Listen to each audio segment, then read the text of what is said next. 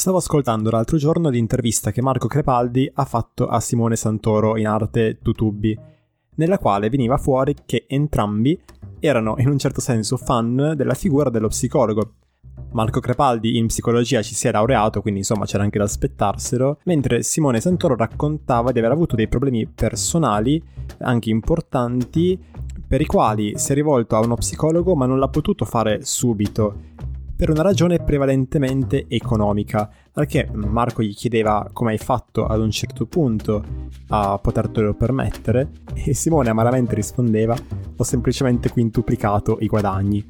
Quello del costo dell'andare da uno psicologo è una grossa barriera reale come se già non bastassero tutte le barriere che già ci sono, ossia il fatto che lo psicologo è visto come il medico dei pazzi e che quindi se io vado dallo psicologo sono un debole, una persona che non ce la fa da solo, sono uno sfigato e tutti penseranno che io sia sostanzialmente un coglione. Cosa che mi fa sempre riflettere perché sì, puoi lasciare che gli altri eh, pensino di te ciò che a loro pare andando dallo psicologo e cercando di fare qualcosa per te stesso, per migliorare la tua vita e quindi stare meglio, oppure fugare ogni dubbio, continuando a stare male quando là fuori ci sarebbe una soluzione. Talvolta però la barriera, la ragione per cui non si può andare da uno psicologo è davvero una questione di soldi, ossia l'idea che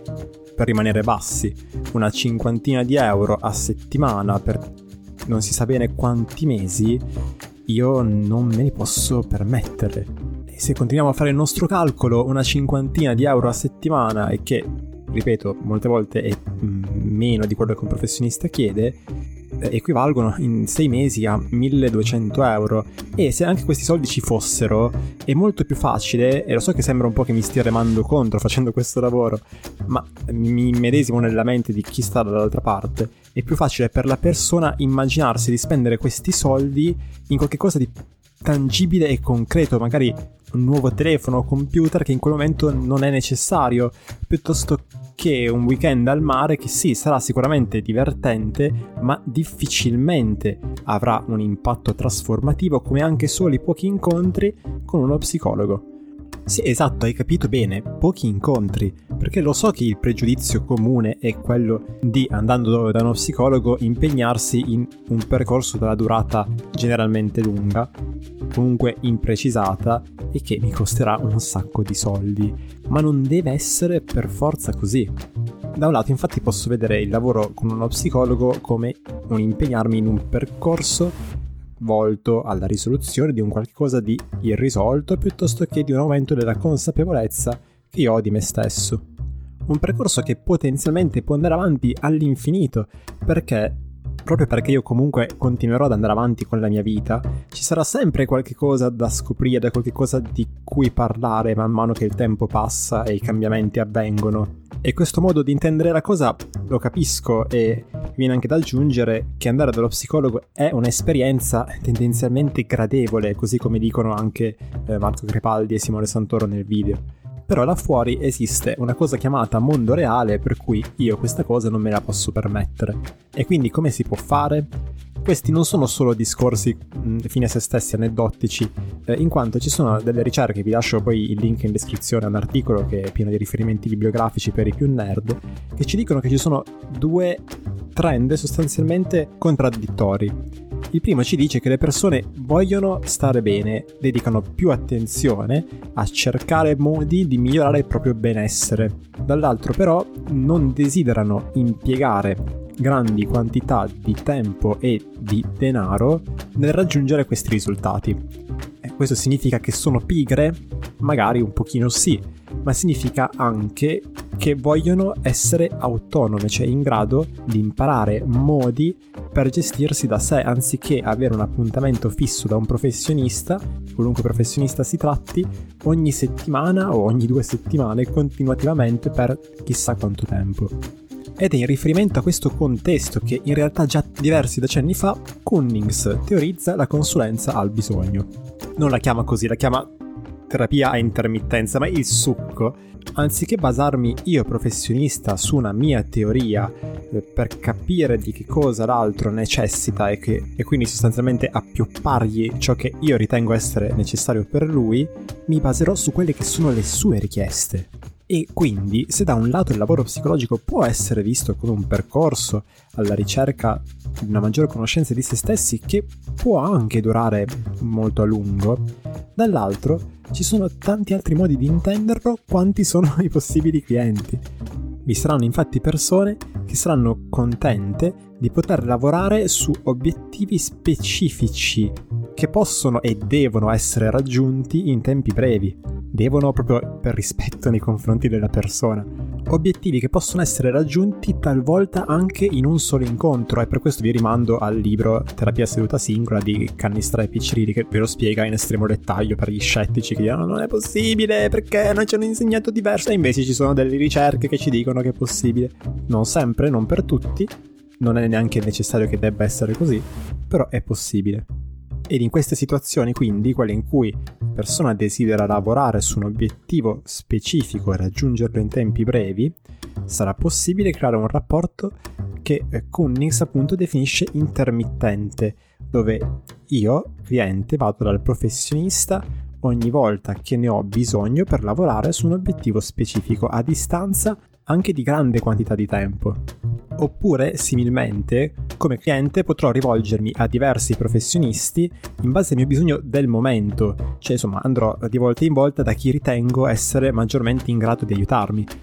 Cosa che tra l'altro senza sapere che, esistesse eh, avevo fatto anch'io come cliente, ossia che mi è capitato di andare da diversi professionisti per diverse cose, in modo da di volta in volta affrontare la cosa al meglio. Infatti, anche questo me lo ricordo benissimo, anche quando si è trattato di capire meglio il modo in cui io davo significato a ciò che mi circondava, non ci sono voluti 10.000 incontri, cioè in un'ottica di 80 talenti, i primi tre incontri sono stati quelli importanti e eh, significativi, quelli diciamo hanno davvero migliorato il mio benessere, mentre gli altri che sono stati fatti sì, eh, sono stati sicuramente piacevoli, è una bella esperienza, ma se anche non li avessi fatti probabilmente sarebbe cambiato poco, non nulla, però poco.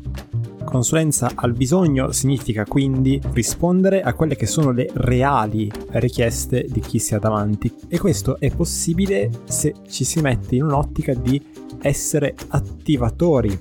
del cambiamento, catalizzatori del cambiamento e non attori, in quanto attore può essere solamente la persona. Le ore che questa passa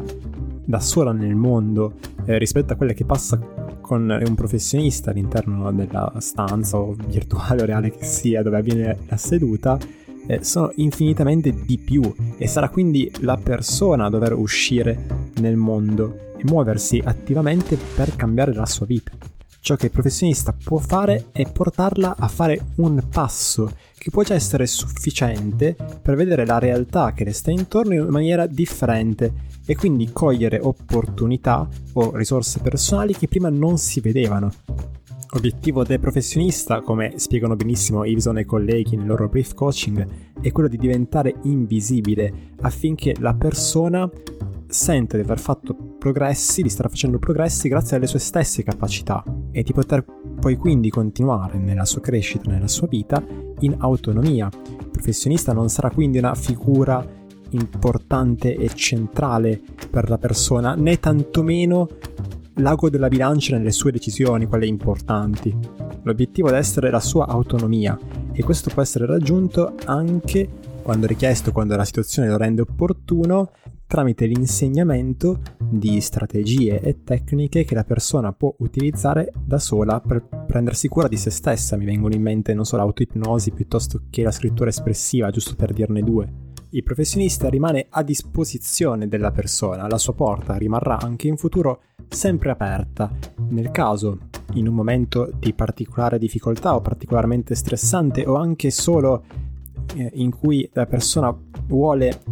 ritrovare quelle che sono le sue risorse, le sue potenzialità, fare una sorta di carica eh, di energia oppure un momento successivo a tutta una serie di cambiamenti importanti, di eh, eventi importanti che richiedono di essere messi un pochino in ordine in modo da fare un prossimo passo più consapevole. Insomma, andare dallo psicologo può diventare un qualche cosa alla portata di molte più persone. Non dico di tutti perché lo stesso Cunnings si immaginava che un servizio di questo tipo, ossia in cui lo psicologo è una figura che compare in maniera intermittente nella vita della persona, che agisce in tempi brevi su obiettivi specifici e quindi a costi estremamente contenuti, fosse presente tanto nel privato eh, quanto nel pubblico in modo da davvero coprire le più svariate esigenze dal punto di vista economico. Quindi dire da tutti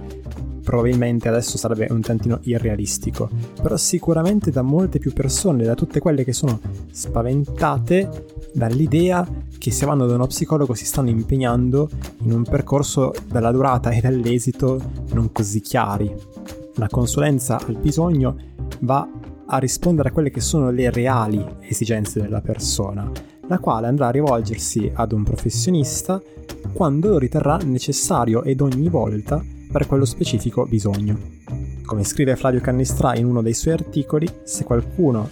è in mare e ti guarda e ti dice dammi un salvagente, non ha senso insistere nel volergli insegnare come si nuota. Bene ragazzi, questo era l'episodio di oggi. Ovviamente quella della consulenza al bisogno è soltanto una delle tante proposte che esistono. Per questo sarà in grado di andare incontro alle esigenze di qualcuno, ma non di tutti. Spero che abbiate trovato l'argomento interessante. Nel caso condividete l'episodio, fatemelo sapere con un messaggio. Noi ci risentiamo alla prossima puntata e per altri episodi come questo vi invito a visitare paoloperez.it dove trovate tutte le informazioni del caso, anche sulla mia attività, eccetera, eccetera.